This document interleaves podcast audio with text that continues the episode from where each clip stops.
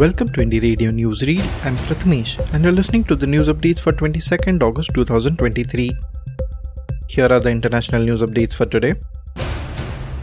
Two children rescued from group stuck in Pakistan cable car.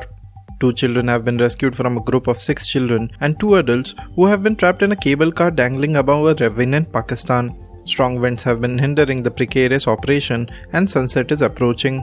A military commando earlier attempted to reach the car while hanging from a helicopter. Efforts have been made to lay a rope on both sides of the cable car. The children aged between 10 and 16 were going to school in Battagram when one of the cables snapped, leaving the car stuck 274 meters above ground. A 16 year old boy in the car has a heart condition and has been unconscious for at least 2 hours. Those in the car have been trapped for more than 10 hours now. 18 bodies found in Greek forest hit by fires. 18 bodies have been found in the forested area of northern Greece hit by wildfires for the past 4 days, the Greek fire services said. Initial reports suggest those who died may have been migrants. A coroner and investigation team are heading to the scene in the Dadia forest. The Evros region of the northeastern Greece, not far from the Turkish border, has been ravaged by fires. A hospital in the city of Alexandroupolis had to be evacuated. An earlier death, also believed to have been a migrant, had been reported in a village close to the coastal city. Emergency services had sent mobile text messages to the surrounding areas asking people to leave. South Africa hosts BRICS summit as bloc considers expansion. Members of the BRICS bloc of countries, including China, Russia, and India, are meeting for a summit in South Africa on Tuesday afternoon. The bloc, five strong at present, is considering whether to add other countries like Iran and Argentina.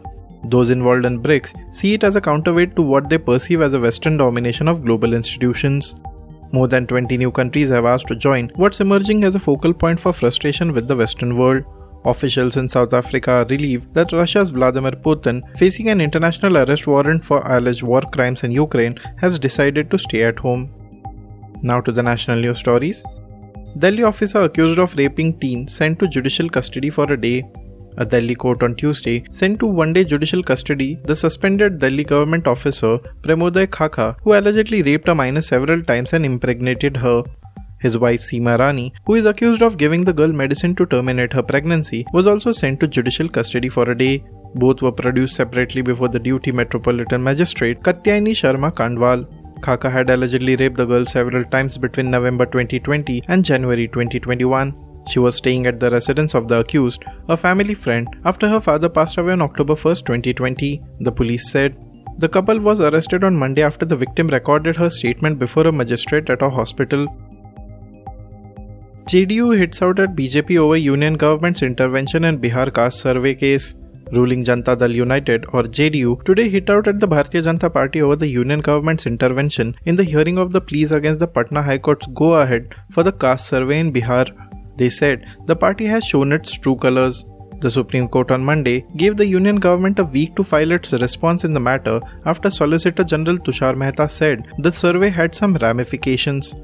JDU leader Rajiv Ranjan said Mehta's presence in the court exposed what the BJP was trying to do from behind the curtain.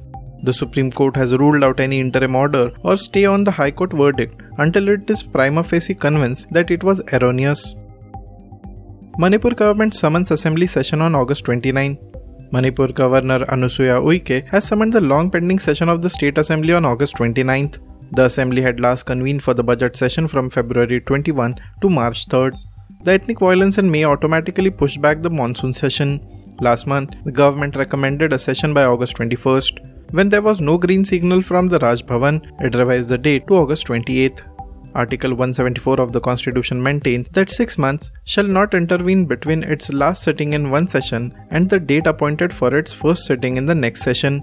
Over the last month, opposition parties and Meitei civil society groups have been repeatedly asking for reconvention of the assembly.